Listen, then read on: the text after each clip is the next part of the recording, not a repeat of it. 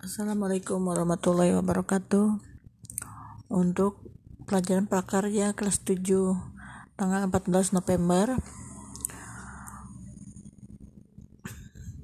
Ibu sampaikan audionya agar kalian pahami dan nanti kalian ringkas kesimpulannya.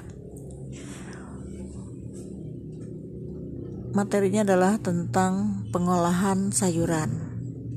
Tujuan pembelajarannya Pertama, dapat menyebutkan arti sayuran. Yang keduanya adalah bisa mengklasifikasikan sayuran berdasarkan uh, bagian tanaman yang dimakannya, kemudian pigmen yang didukungnya. Yang ketiganya, tujuan pembelajaran adalah memahami kandungan dan manfaat sayuran bagi tubuh kita. Kemudian keempatnya, materi keempatnya adalah teknik pengolahannya. Yang kelimanya adalah pengemasan dan terakhir adalah perencanaan pembuatan uh, praktek membuat sayuran, memasak sayuran. Nah, sebelumnya kita awali dengan materi pertama yaitu tentang pengertian sayuran. Menurut ilmu pertanian, sayuran itu termasuk tanaman hortikultura.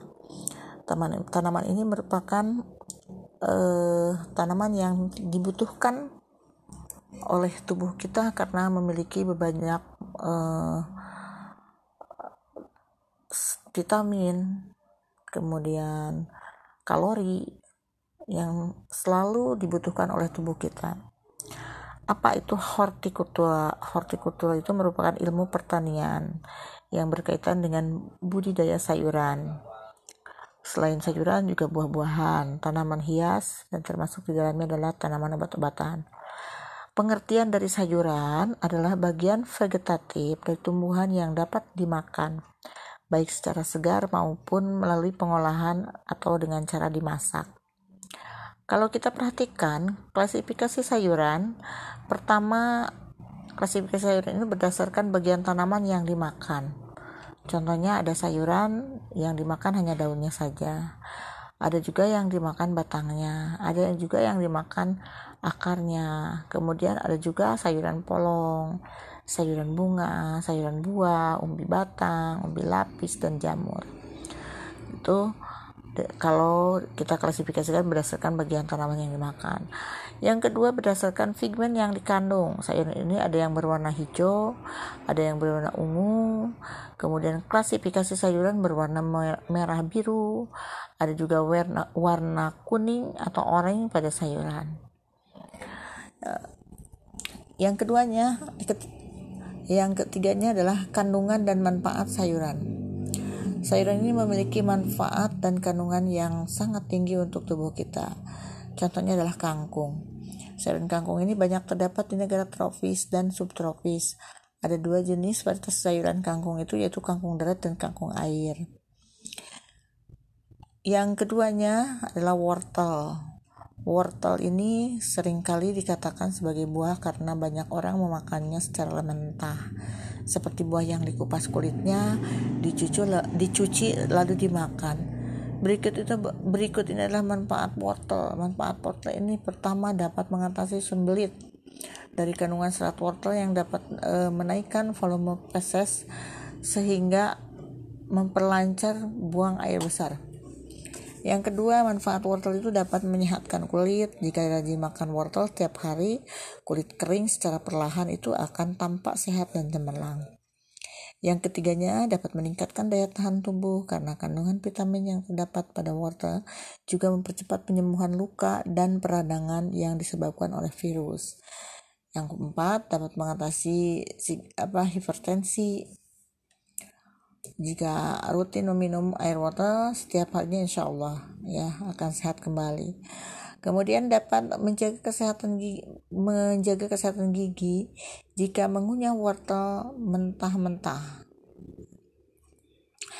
Dan keenam dapat menghilangkan plek pada gigi mencegah peradangan peradan darah yang eh, apa yang terdapat gusi yang terdapat pada gusinya dan memelihara gigi agar tetap uh, sehat dan kuat. Yang tujuh, menurunkan resiko stroke dan kanker. Yang kedua adalah sayuran bayam. Bagian bayam ini yang dikonsumsi adalah daunnya. Kadang-kadang ada sedikit batangnya yang masih muda yang bisa kita konsumsi. Nah, kemudian eh, materi yang keempatnya adalah teknik pengolahan pangan. Teknik pengolahan pangan ini ada dua macam, ada teknik panas basah atau dikatakan dengan moist heat dan ada ada panas kering atau dry heat cooking ya.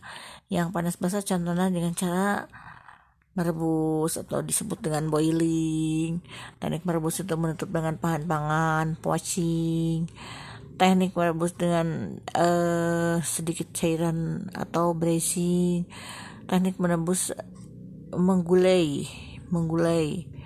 Kemudian teknik mengukus atau steaming. Teknik mendidih